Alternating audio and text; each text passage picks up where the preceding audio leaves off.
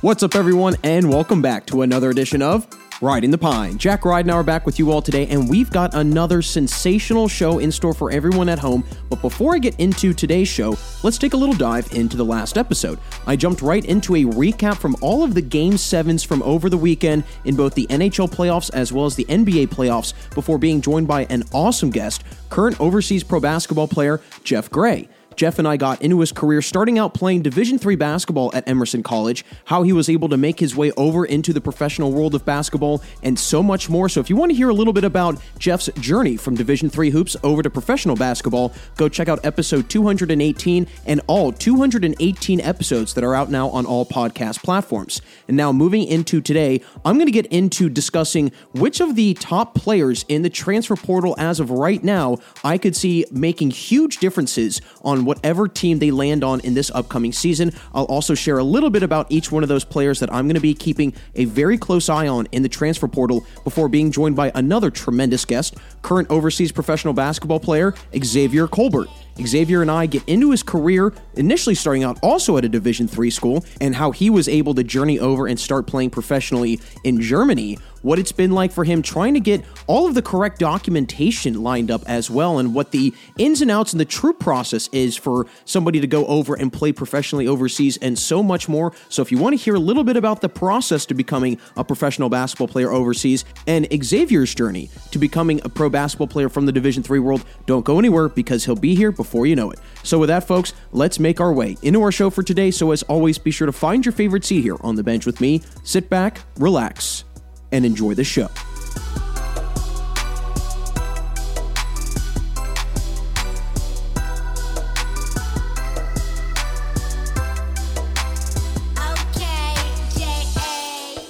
And welcome back, everyone, here to the bench on RTP. As always, really appreciate everybody joining me today, grabbing a little seat on the bench with me today. We've got, as always, a great show in store for everyone at home. Really diving into the basketball. We've got a great guest coming on soon in Xavier Colbert, a really interesting journey and story as to how he was able to make it overseas to play professionally in Germany. So, another great conversation. Make sure you stick around for that. But hope everyone is having a great week. Everyone is having a nice Friday, and everyone's going to have a nice weekend ahead. I know I'm recording this on Wednesday, May 18th, so we're not quite to Friday as of recording this, but when this comes out, it will be Friday. But diving into today's show and getting into the nitty gritty, like I mentioned in the intro, I want to just touch on a couple of the top or at least most intriguing transfer portal players that I have found as of right now that I think could be very under the radar or at least some really, really great, great players that could actually change a program's trajectory, help them out big time,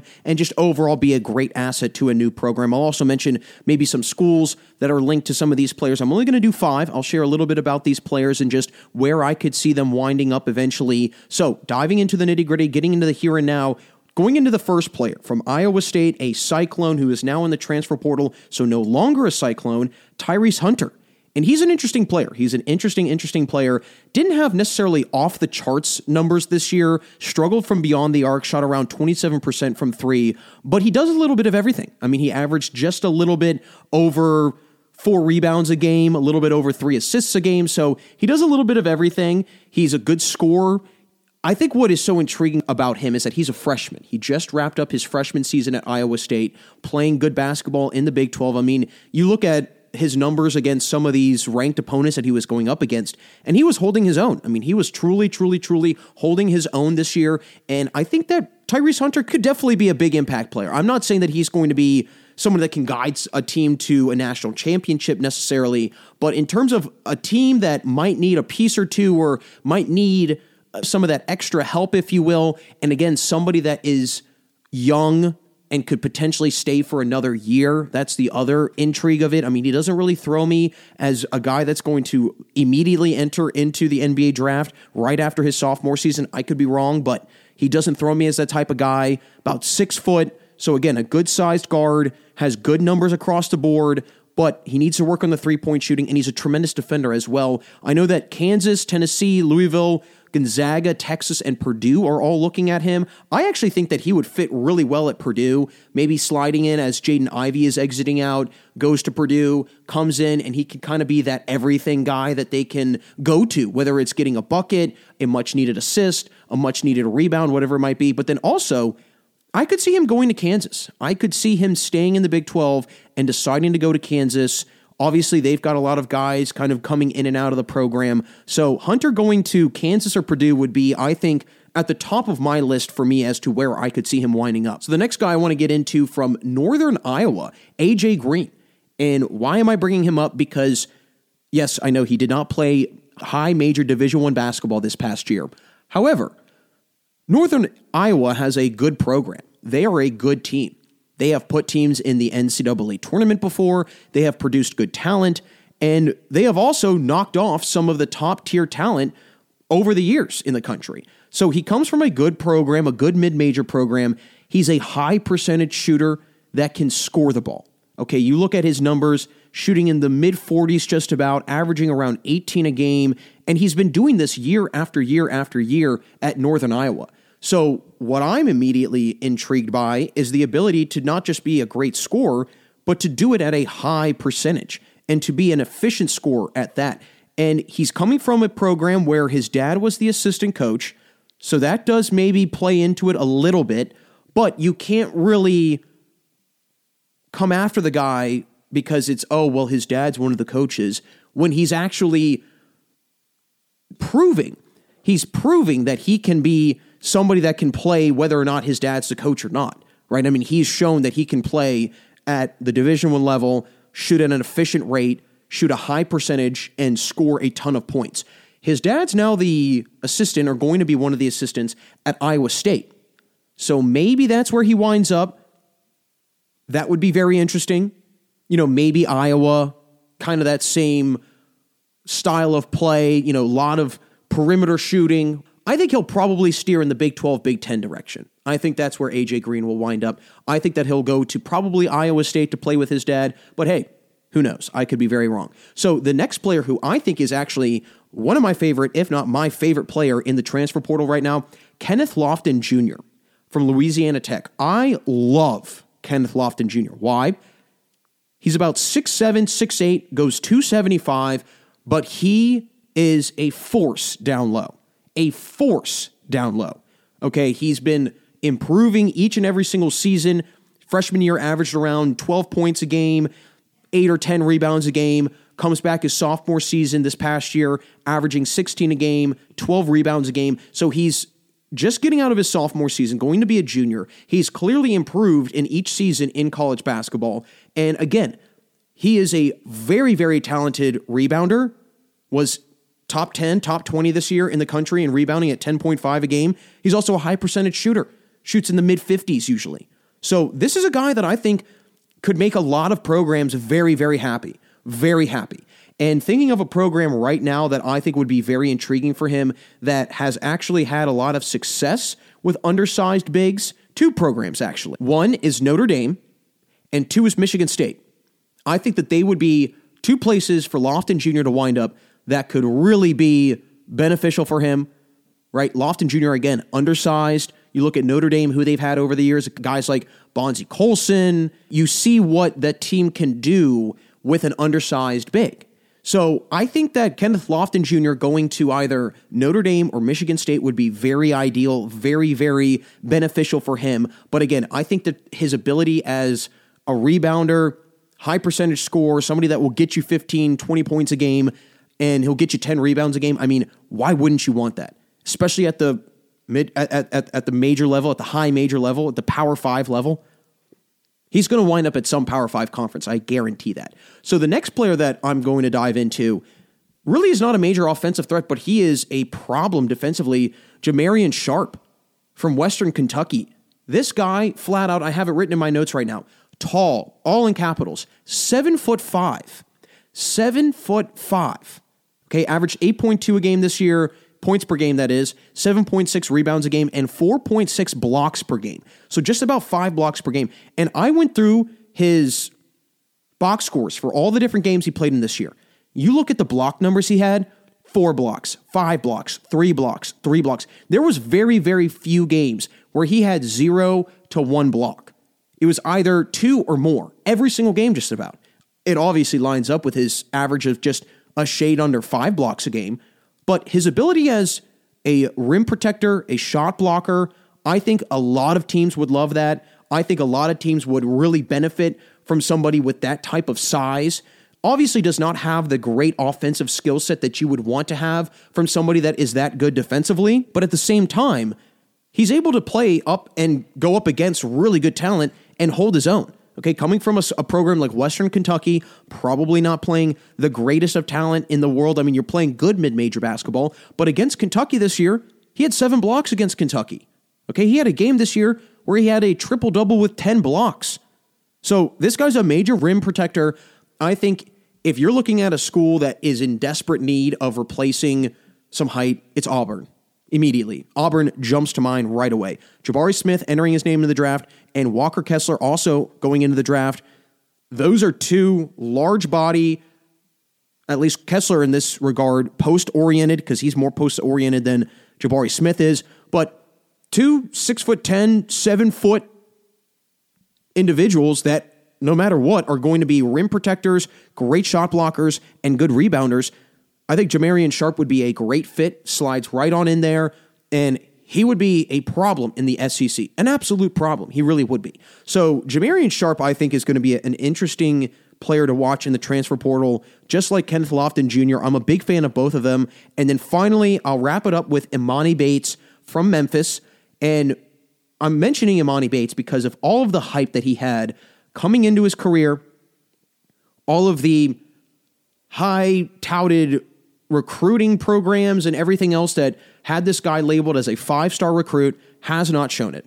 Has not shown it. Now, I will admit, did battle some injuries this year, and he also kind of had all of that other stuff to deal with at Memphis in terms of just Penny Hardaway and all of the sanctions that he's fallen under and all the violations that he's potentially committed, so on and so forth. I mean, Memphis went from being a hot destination for top tier prospects to go to to I think now a program that's trying to pick up the pieces.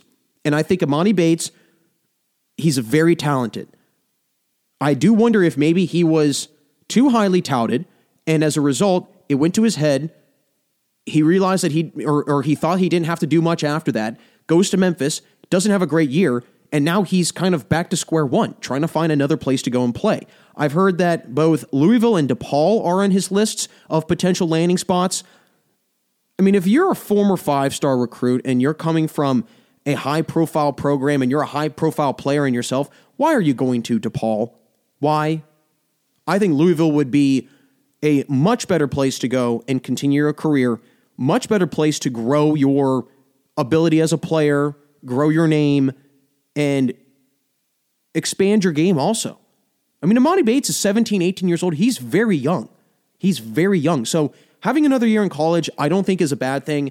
I know that when he was coming out of high school and the way he was regarded, it sounded like he would just be a one and done type of guy, but that's not going to be the case, right? I mean, he still has, I think, a lot to learn, a lot to do between now and when he becomes an NBA player. But ultimately, I think that if Bates goes to Louisville, that's where he will progress the best. And I think that's where his identity, his overall presence as a player and an NBA draft prospect will grow. So I think that Louisville would be a good place for Bates to go to. But all in all, there's a lot of really good players that are in the transfer portal right now. There's some really good players. And talking to some players as of recently and having some of the recent guests that have been joining Riding the Pine, in, this, in, in particular, Chase Johnston a couple episodes ago, I mean, he's another great case, okay? Guy's a great basketball player, tremendous shooter, one of the best shooters, I would argue, in the entire country.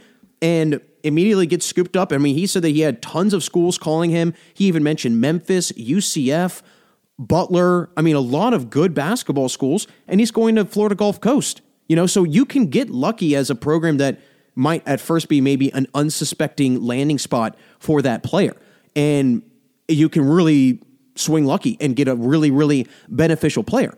And again, it even shows just how many talented guys there are in the transfer portal for basketball. You know, coming up in this later spring, early summer part of the year. But all in all, I mean, Tyrese Hunter from Iowa State, well, formerly from Iowa State, AJ Green, formerly from Northern Iowa, Kenneth Lofton Jr., formerly from Louisiana Tech, Jamarion Sharp, formerly from Western Kentucky, and Emoni Bates, formerly from Memphis. All five of them, very intriguing players that I'm going to be paying close attention to. I suggest everybody else also do the same and just keep your eyes and ears open for what's going on in the transfer portal because I think that we could see some players land in some unsuspecting places, but also some places that could really allow for their careers to take off and go to the next level. But, folks, speaking of the next level, our guest that's coming on right now, he's had a very interesting journey to the next level and being able to go up from not only the college level, but also the pro level. And also, not to mention, describing and going a little bit more into detail into the process in which it takes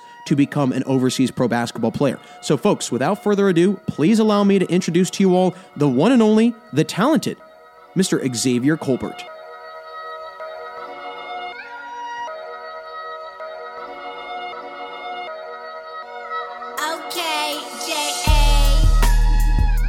And I'm here with current overseas basketball player Xavier Colbert. Xavier, great to get you on the show, my friend. How's it going?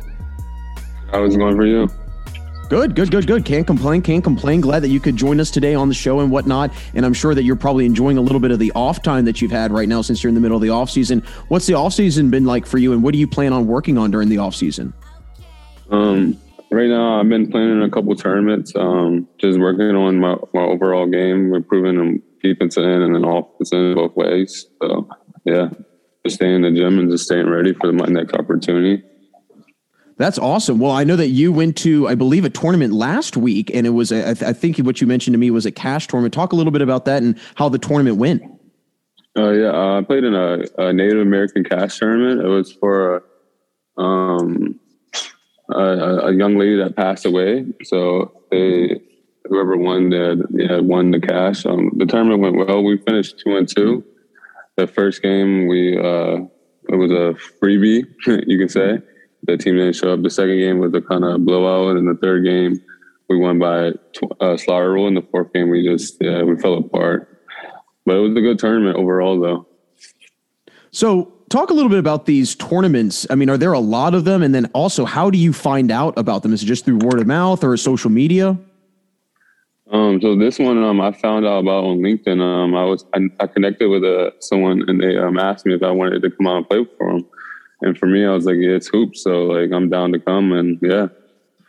But usually, yeah, you, you usually see a flyer or something on, on social media or something. Interesting. Okay, because I've definitely heard that other overseas pro players are kind of doing the same thing that you're doing, finding these other tournaments to try and just keep their legs in in that same kind of motion, if you will, of playing up and down, five on five, and in, in live action. But I want to get into your time overseas, and in, in particular, dealing with COVID, right, and playing with the pandemic and so on and so forth. What was that like for you, both on and off the court, having to deal with COVID, and especially in a foreign country?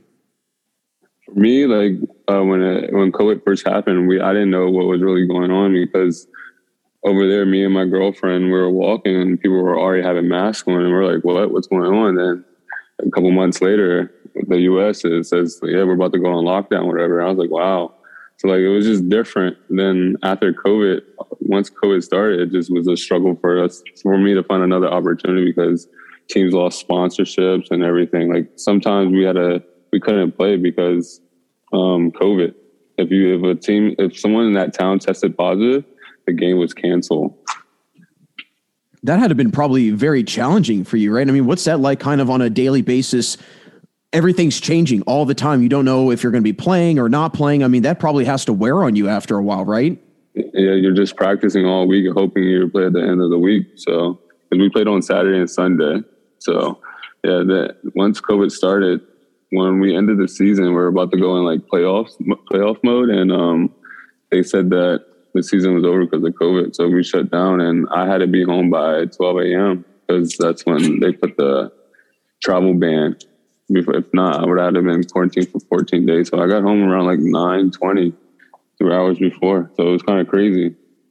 Yeah, you're probably trying to sprint to your gate at the airport. I mean, I've actually had a couple people come on and, and discuss that kind of this last second you're throwing everything in your bag because like you said the travel ban was going to kick in.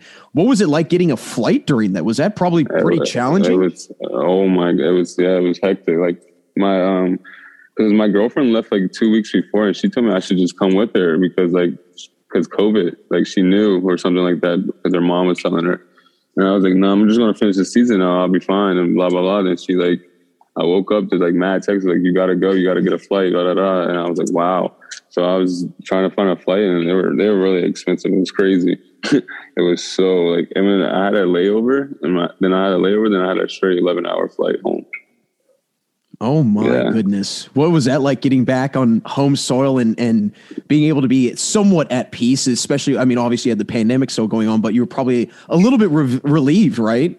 Yeah, because I finally made it. I was like, wow, because like I wasn't I wasn't really trying to do the 14 day quarantine. I wasn't at all. Just being out there, I wanted just to get home and relax because like being away that much is like it feels good, but at the same time you want to be in a different some different air, you know. Oh, absolutely. Yeah, absolutely. And and especially, you know, being able to be around loved ones, friends and family and your girlfriend. And I'm sure that probably also adds a lot more to it as well. So good thing you were able to get home and, and get home safely because I've I like I said, I've had a lot of overseas pro basketball players come on and they've mentioned the same exact thing. It was like you all were in the midst of just the leaving in the middle of the night, as I like to call it, kind of the uh, pulling a Baltimore Colts, where you just pack up in the middle of the night and then you leave. So that that's it sounds like what everyone was doing. But glad you were able to get back safely. But Xavier, I want to get into your career and kind of work our way all the way into where you're at today in your career. You initially started playing at Central Maine Community College. Talk a little bit about what made you want to go to Central Maine, and then also why you decided to continue your, your career at the JUCO level initially.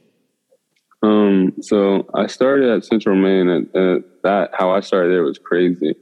Um, I, w- I was supposed to go to a prep school, Spire Institute, um, in Ohio.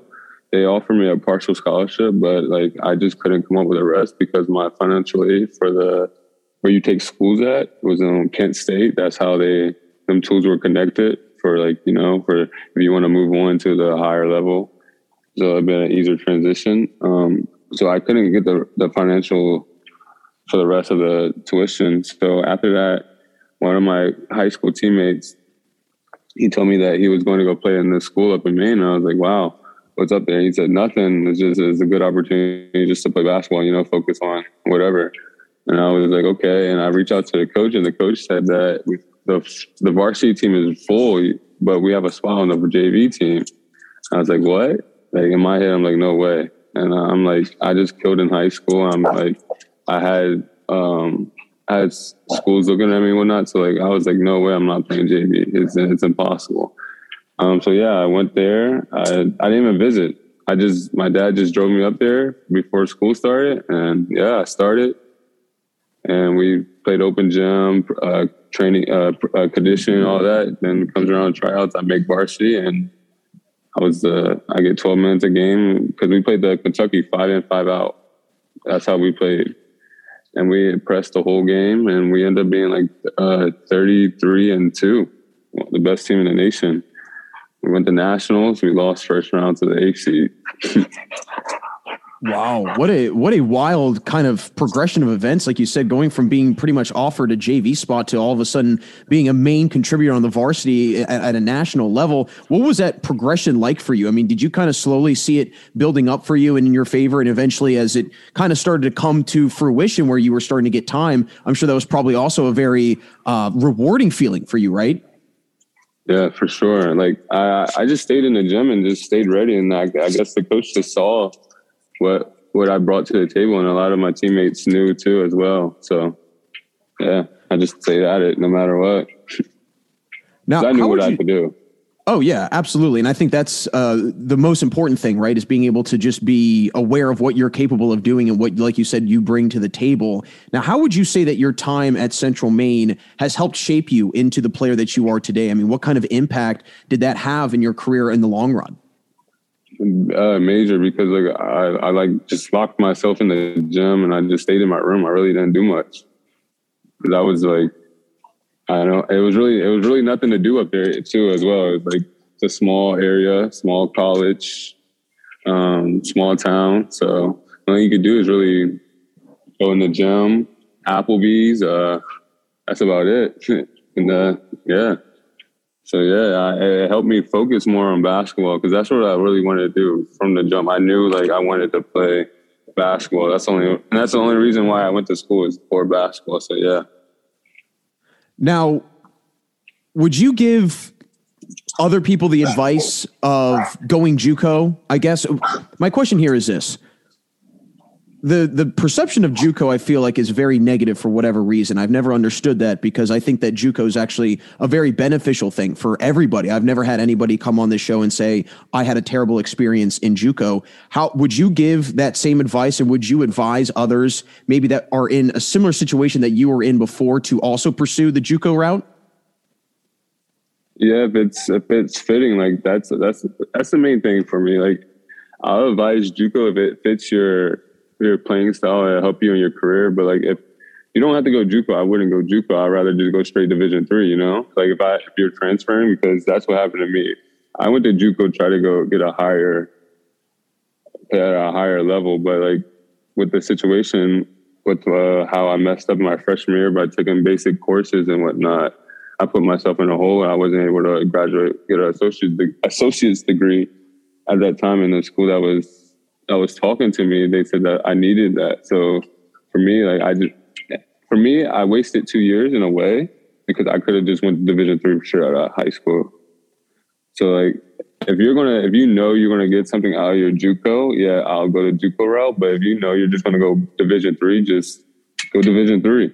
Right off the jump, don't even waste your time because that's that's years that you could have been developing into a championship team or, you know, having more chemistry with the school that you were going to transfer to. Well, I'm glad that you bring up the aspect of Division Three because you wind up going to what is now Northern Vermont. I know it was at one point another name, Lyndon. Um, and again, I'm probably messing up the name there, but you went there. You decided to go and head off into the Division Three route. What steered you into the direction of going to Northern Vermont? Um, so I went to I went to visit with my one of my teammates from Central Maine, and we we liked the area. It was something similar as Central Maine, and the coach at the time, um, he told us that he would let us play, let us do whatever. We have a street game, and how the style he he told us that we would play like it was kind of like the pro style, and that's and that's the whole thing in our head. We're like, okay, yes, let's this is good fitting too. And like school wise, it was we could focus as well because there's not as many people in class. We had like at least probably ten to fifteen, sometimes max twenty. So it's like you know it was easier to you know focus and whatnot, and not just yeah. Well, when you first got there, I mean, you made an immediate impact. You averaged 15 a game your first year there. What from your time at Central Maine were you able to carry over to your time at Northern Vermont and it kind of immediately paid off for you and it started to really show in your game and your style of play on the court? Um, I was able to just, I was able to be free. I was like, I was able to do whatever, you know, play my game. Like at Central Maine, I wasn't, I was like, each player had a role and we had to buy into that role if we wanted to be successful.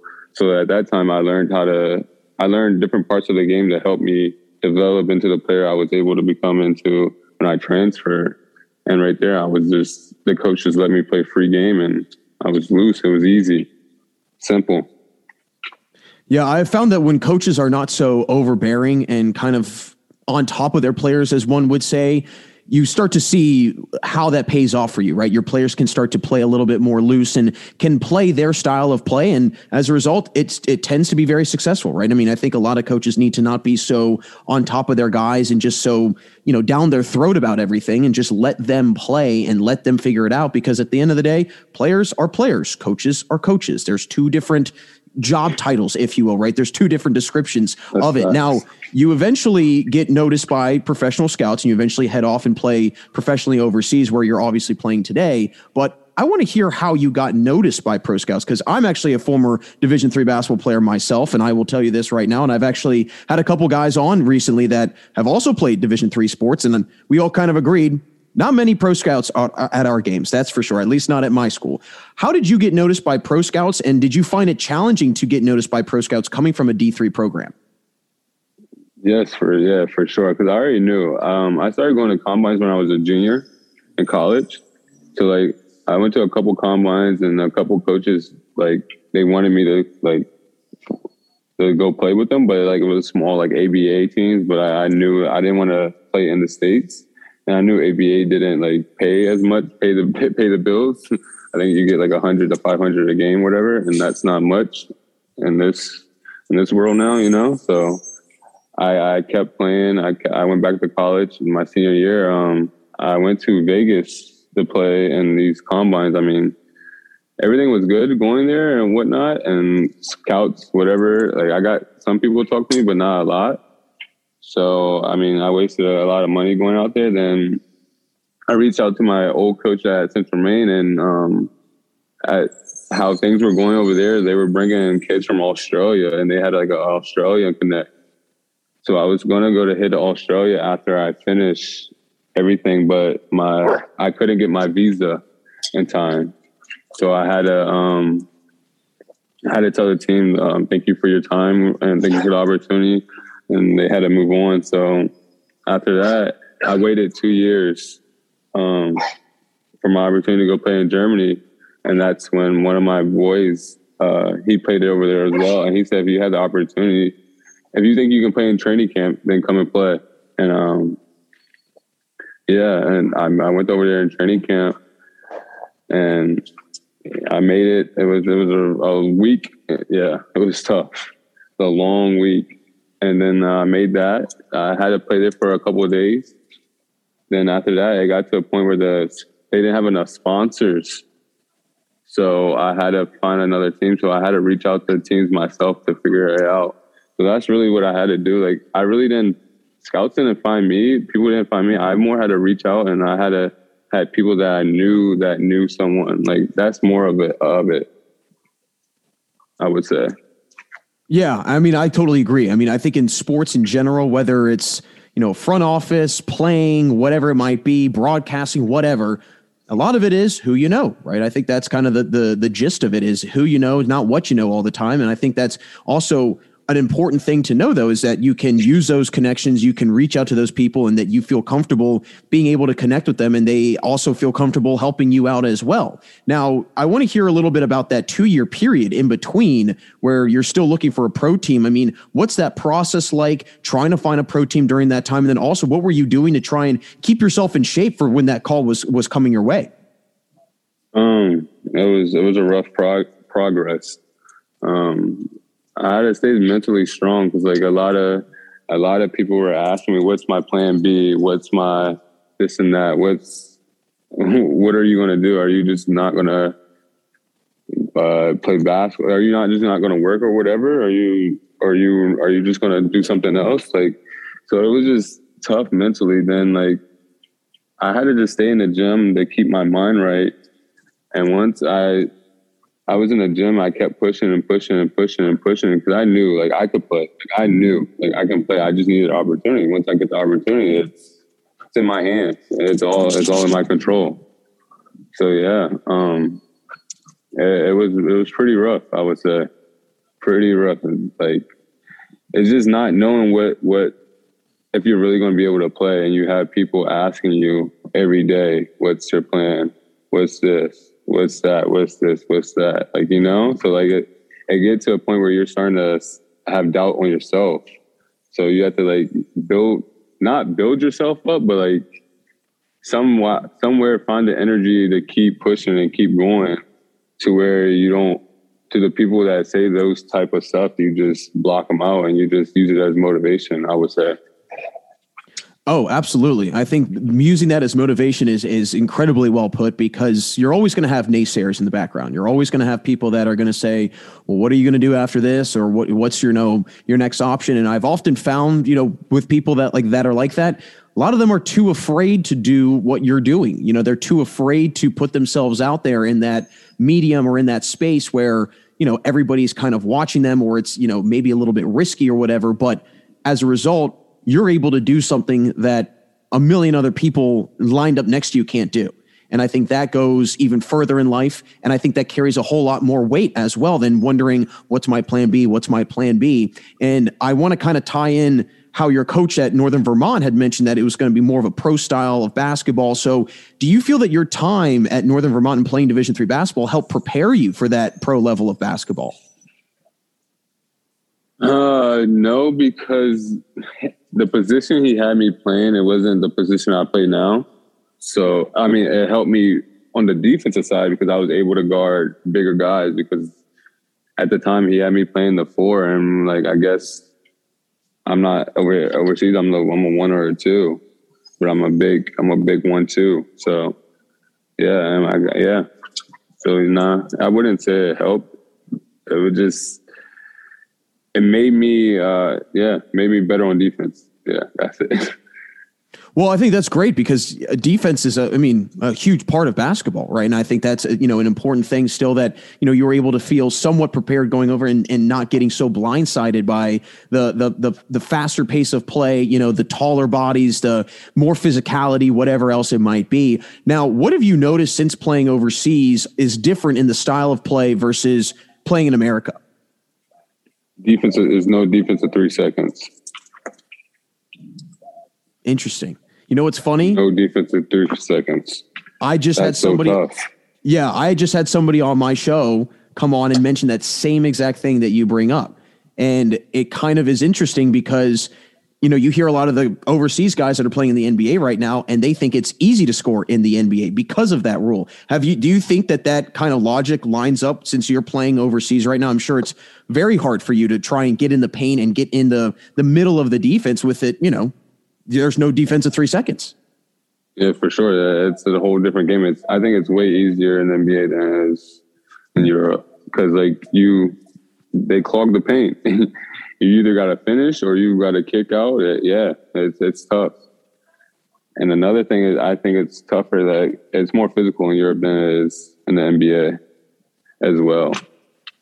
That's another thing. Yeah, and I had know that used to.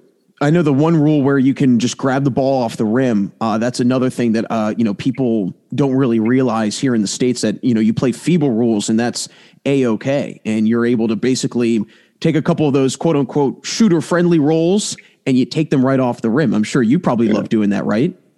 Smacking it right off. Yeah. Yeah, that's got to be very, very exciting. Was that was that kind of a fun new rule for you to get adjusted to since you're coming from a, st- a, a, a style of play where you're not allowed to do that? I'm sure that was probably an, an enjoyable adjustment for you. it was really different at first. Uh, I didn't, and I didn't think it really happened in games then until I saw it. Oh wow, yeah, you really can do it. Like it's really possible. And you get you get more opportunities to do it than you really think you do. Oh, I'm sure. I'm sure you get to- so many opportunities. Now, what was the adjustment to just life overseas in general? I mean, what was it like just getting used to waking up in a different environment? You know, you're on a different time zone. I'm sure that was probably a whole new adjustment for you. So, what was that adjustment off the court like for you? Um, the eating, my eating schedule was that was the adjustment I had to really try to get down. I mean, I still struggle when I go back back and forth.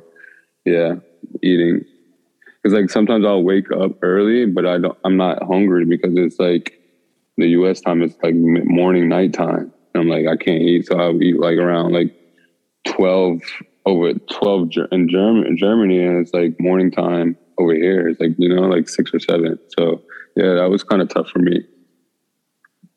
yeah, I, I feel like that would be definitely you know very challenging, and then also that time zone. I mean, those for probably what first three or four days, you're you're probably your sleep schedule's all over the place. It's crazy. Sometimes I'll stay up until like five o'clock at night.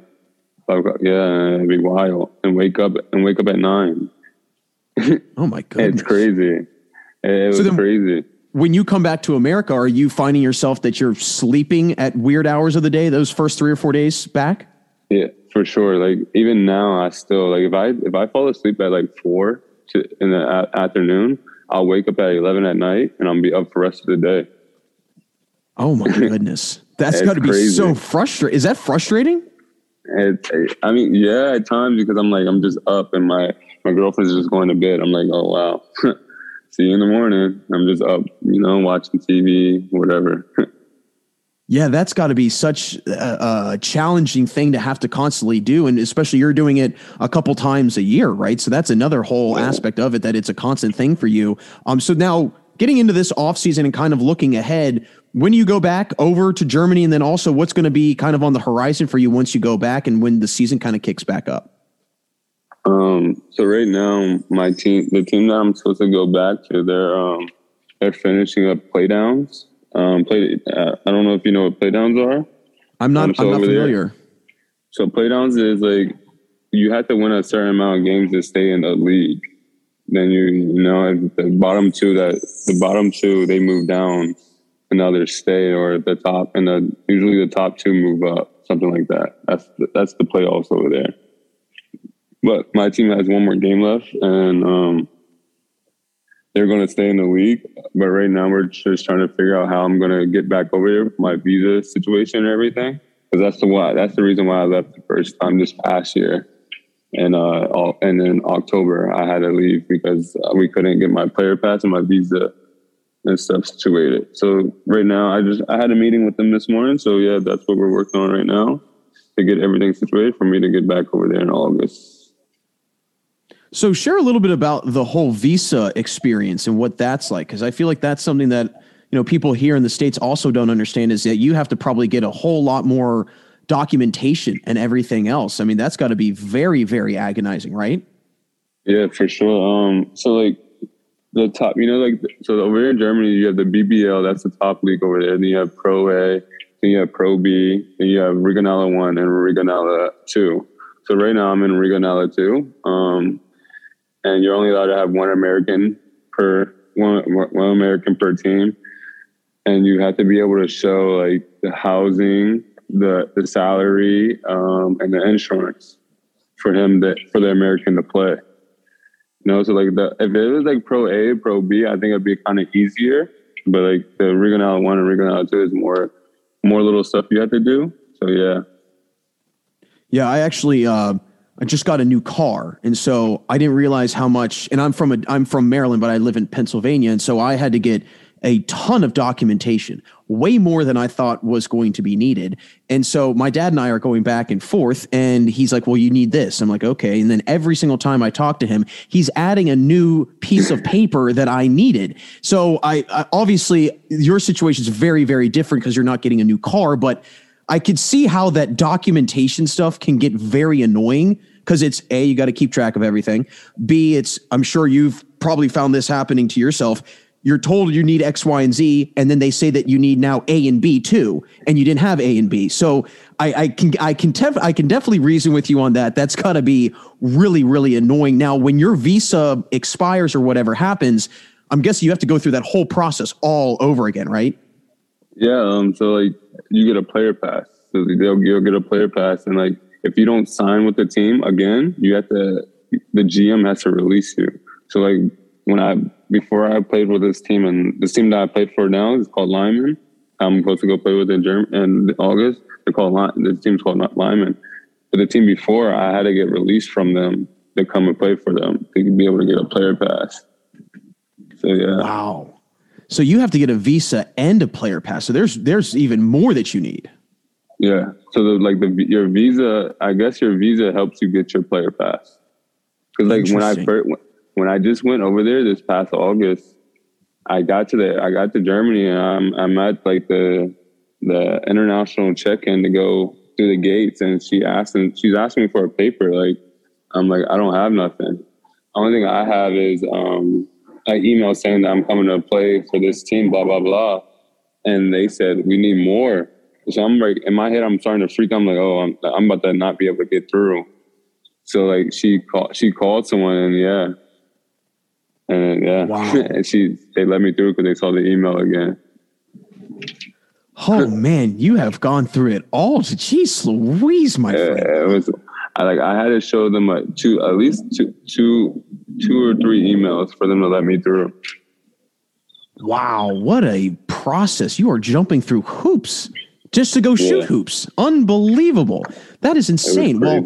I'm I'm glad that you're able to get through it, my friend, and you're able to to continue to pursue the passion and love of the game of basketball because um, you know, I think a lot of people would be very discouraged from a lot of this and having to go through all this these different steps and whatnot and you just you don't seem phased. I mean i think that also speaks volume to your character and just who you are as a person. Um, but xavier you've been awesome to have on the show today. I've actually learned a ton about overseas basketball and i thought i knew a lot so now i know even more so i appreciate that. But before i let you go i've got one last question and it kind of involves this realization or an epiphany if you will as to when you realized you could play basketball at the professional level. So for you when did you kind of have that moment where it clicked in your head and you said, I could play basketball at the pro level?